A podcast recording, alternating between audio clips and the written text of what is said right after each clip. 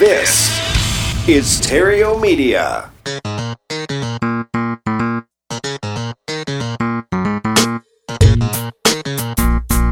Success in real estate has nothing to do with shiny objects. It has everything to do with mastering the basics.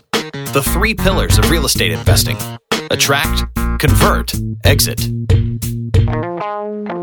Matt Terrio has been helping real estate investors do just that for more than a decade now. If you want to make money in real estate, keep listening. If you want it faster, visit R E I A C E dot com. Here's Matt. So, real estate. This business can be tough, right? It has its ups and its downs. It's got, you, you can experience just about every possible emotion that a human being can experience inside of just one real estate transaction. If you can go all the way from the very bottom and the lows and like the world is crumbling in on you, to all the way to, you know, in twenty-four hours it can switch, and all of a sudden you got a big fat check in your hand and you're just like, wow, what happened just now? So why do we subject ourselves to that, right? Why real estate? Well, you, because you need it. You have to have it, right? You, you do need it. And, and because if you get this part wrong, the statistics reveal, and I'm not inserting my opinion here. I'm taking, or uh, yeah, I'm just taking the stats that are available. I'm talking cold hard facts, just the numbers that if you don't incorporate real estate in some capacity into your financial plan, you are destined to work for forty to fifty years, just hoping for the best. And that plan of hope, it's failing ninety-five percent of the population. That's per the Department of Health and Human Services. Uh, you've probably heard that here once or twice before. You see, ninety-five percent of today's sixty-five-year-olds will have to take a significant hit to their standard of living once they are ready to retire. They'll have to downsize. They'll have to change zip codes. They'll have to budget. They'll have to make do with less. And, and that's if they actually get to stop working at sixty-five years old. You know, a recent Wall Street Journal article, uh, and it was an article about four oh one k's. Uh, you can go to Wall Street Journal, by the way, and search four oh one k. Lots of articles there, and recent ones too, about the limitations at best and the failures at worst of that four oh one k plan. Um, and, I mean, even the people that created it are like going, oops, we made a mistake here. There's an article on that. I think it's the, the creators of the four oh one k that lament their decisions or something like that. You'll find it. It's, it's pretty easily searchable. And uh, anyway, one particular article uh, stated that the retirement age is increasing. And realistically, for most, it's closer to seventy-two than it is to sixty-two. And that's not because people are so in love with working. It's because they have very little choice, right? Because they follow the advice of um, the traditional advice to work and work and work and, you know, save and make sacrifices and put your money in these four oh one k's and these retirement plans and these tax deferred environments and, and just save, save, save. And most people just haven't been able to save enough. Not to mention that that whole premise of that plan was, you know, that was put together, what, thirty, forty, fifty years ago, probably closer to fifty. And, um, people are living longer. You have to save more. So it's it's not working. But real estate, if you get this part right, you don't have to work forty to fifty years. You can if you want, but you don't have to. You can get the ability to retire much faster. You'll have that option to do that much faster with dedicated and disciplined focus. You know, that could be four to five years. Yeah, like like ten times faster. forty to fifty years working and, and saving, or four to five years working and streaming, streaming your money, focus on creating uh, streams of income. So, I mean, for example, Josh, Josh Miller, been working as an engineer for ten years in corporate America. He gave one year of commitment to real estate investing. He says, I'm just going to give one year. I'm going to dive into this. And he walked away from his job in less than that year, like short, like he didn't even reach the full twelve months and walked away from his job. And it wasn't just a job. It was his career. This is what he was going to do. It's what he went to school for. It's what he invested the last decade in. And for the foreseeable future, that's where he thought he was going to be. That was the plan. And he's walked away from his career with absolutely no hit to his standard of living. And he's very close to replacing his previous job salary entirely with passive income, one hundred percent passive income. Now, I'm not saying it's easier work. It's not easier work. It's faster. It's much faster. And it's not get rich fast. It's get rich faster. But it's definitely not easier. And it might even be simpler, but not easier. It still takes significant effort and focus. But what I will say, it's likely no more difficult than the work you're doing all day long right now for someone else. Yeah, I mean, it makes me think of one of the, the members in the R I A's program. This was just a recent conversation that we had had. He had, you know, he had had limited resources when he started, I don't know, six, eight months ago. But nonetheless, he jumped all in. He's a believer and he, and he wanted to go after it. And he had just enough resources to get in, but he was definitely working against the clock for the limited resources that he had available to him. Like he knew there was going to be a point where they ran out and then he was going to have to make a new decision, but he wanted to go for it. And I commend him for that. And I commend anybody that goes for it like that. Okay. But it doesn't always work out for everybody in the time frame that they want, right? It's just like it's, it's going to happen, but is it going to happen in the time that you need it to happen? So he needed to make it happen fast. So it hasn't happened for him yet. And he hasn't given up. But he but he is like looking now, I've got to go get a job. I've got to keep a roof over my head. I got to keep the lights on. I got to put food in my stomach. And and just sometimes that's what you have to do to support the dream. And I did that multiple times when I was building my record label. I mean, I washed dishes. I cleaned golf carts. I changed light bulbs at Saks Fifth Avenue. Yes, they have a full-time person there that goes around and changes light bulbs because that's how often they go out. You have to change, you know, ten to fifteen light bulbs a day, but it's not just screwing in and out. It's like you got to get these massive ladders and these massive contraptions to go in and do that. So I did that.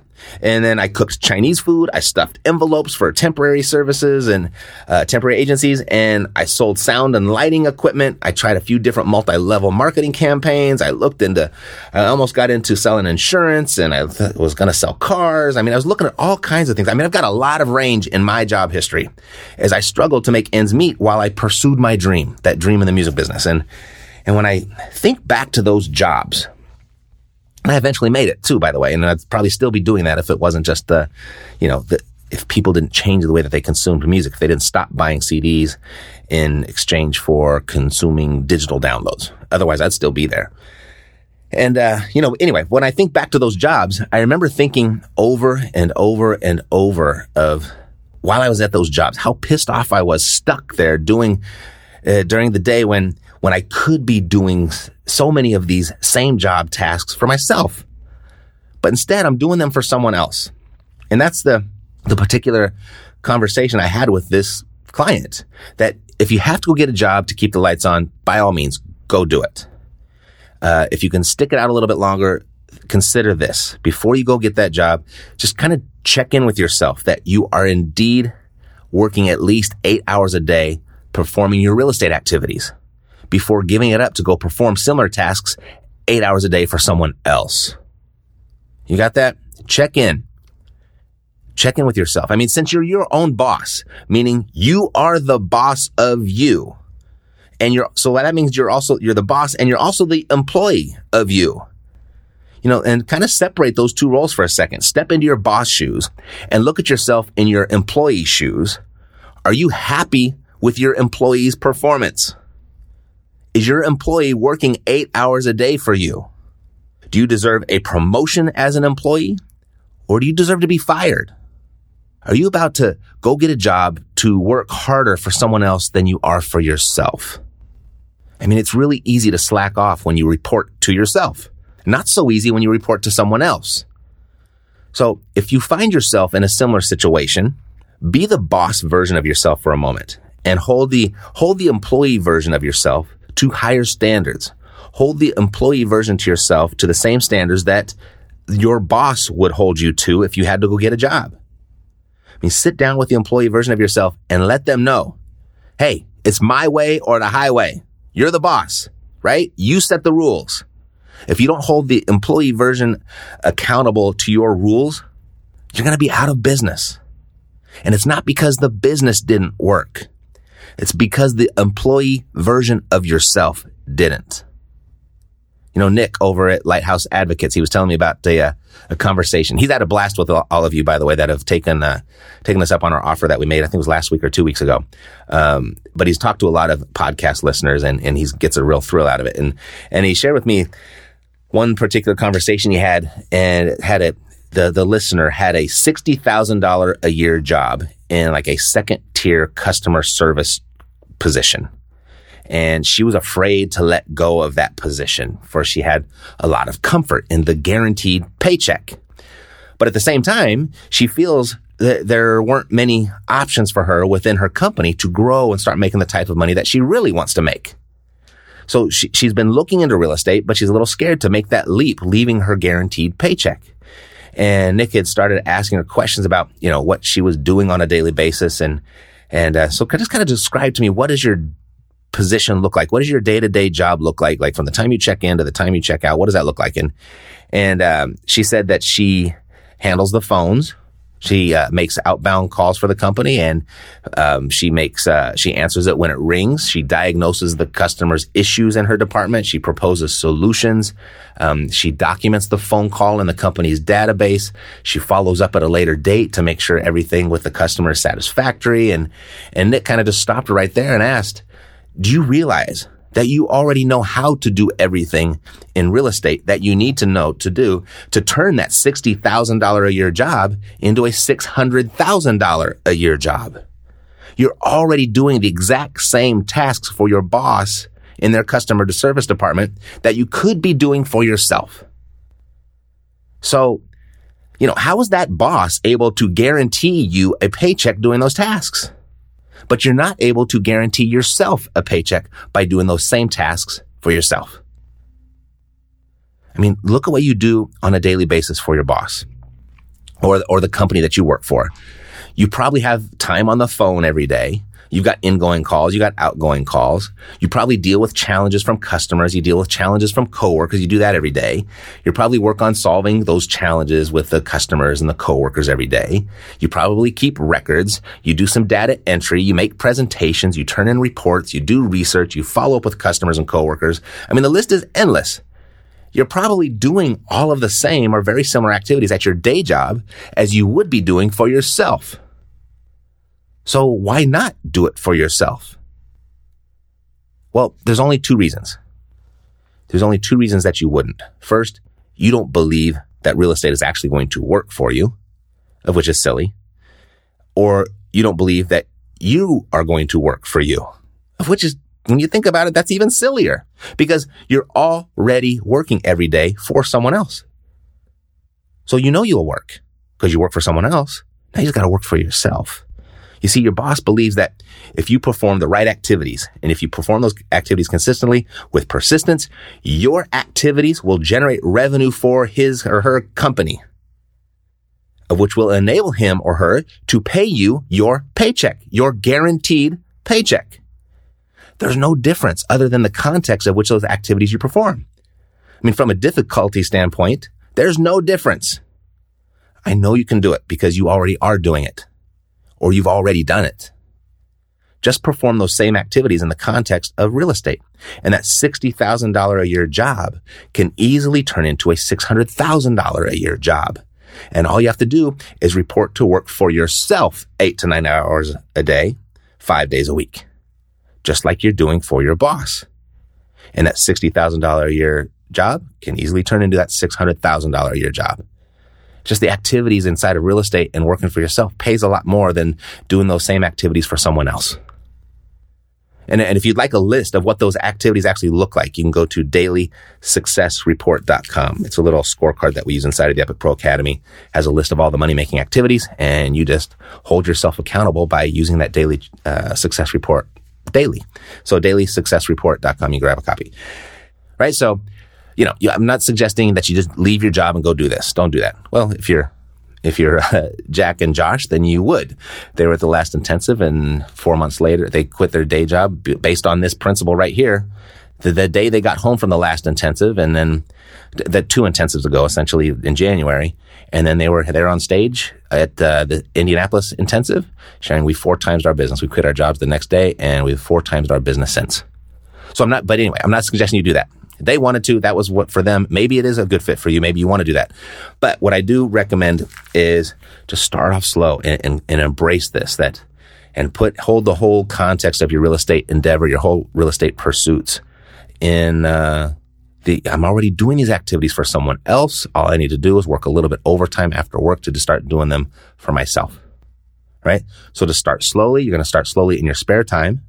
And once you get a deal or two under your belt, you can move to part-time, And then once you're doing deals consistently, you can move to full time. Then it's going to be a lot more comfortable to mo- take that, that full step.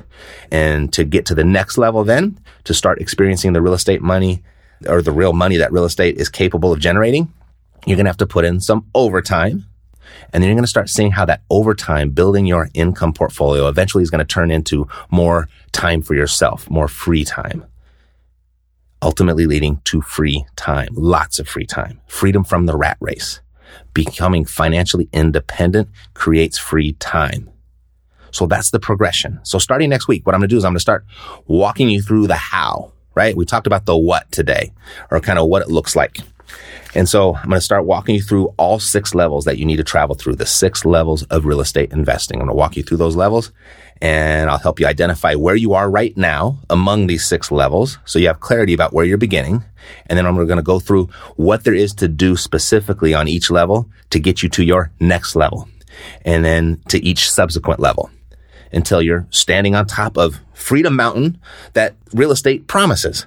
Alrighty, so we're going to break it down as simply as we can, and just to go from step to step to step so you can make this transition, so you stop doing all these funky activities for your boss, so you can get that quote-unquote guaranteed paycheck, to where you start doing these funky activities for yourself so you can get that guaranteed paycheck with an extra zero at the end. Sound good? If you'd like to make that journey, keep listening. If you'd like to go fast, go to r e i a c e dot com, and then we'll have a conversation about it and help you go fast. Alrighty? So God bless. To your success. I'm Matt Terrio. Living the dream. Yeah, yeah, we got the cash flow. Huh. Yeah, yeah, we got the cash flow. Yeah, yeah, we got the cash flow. You didn't know, homeboy, we got the cash flow.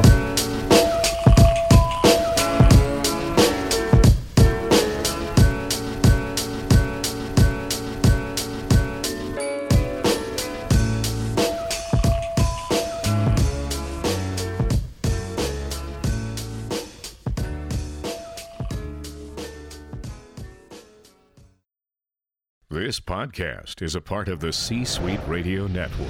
For more top business podcasts, visit c suite radio dot com.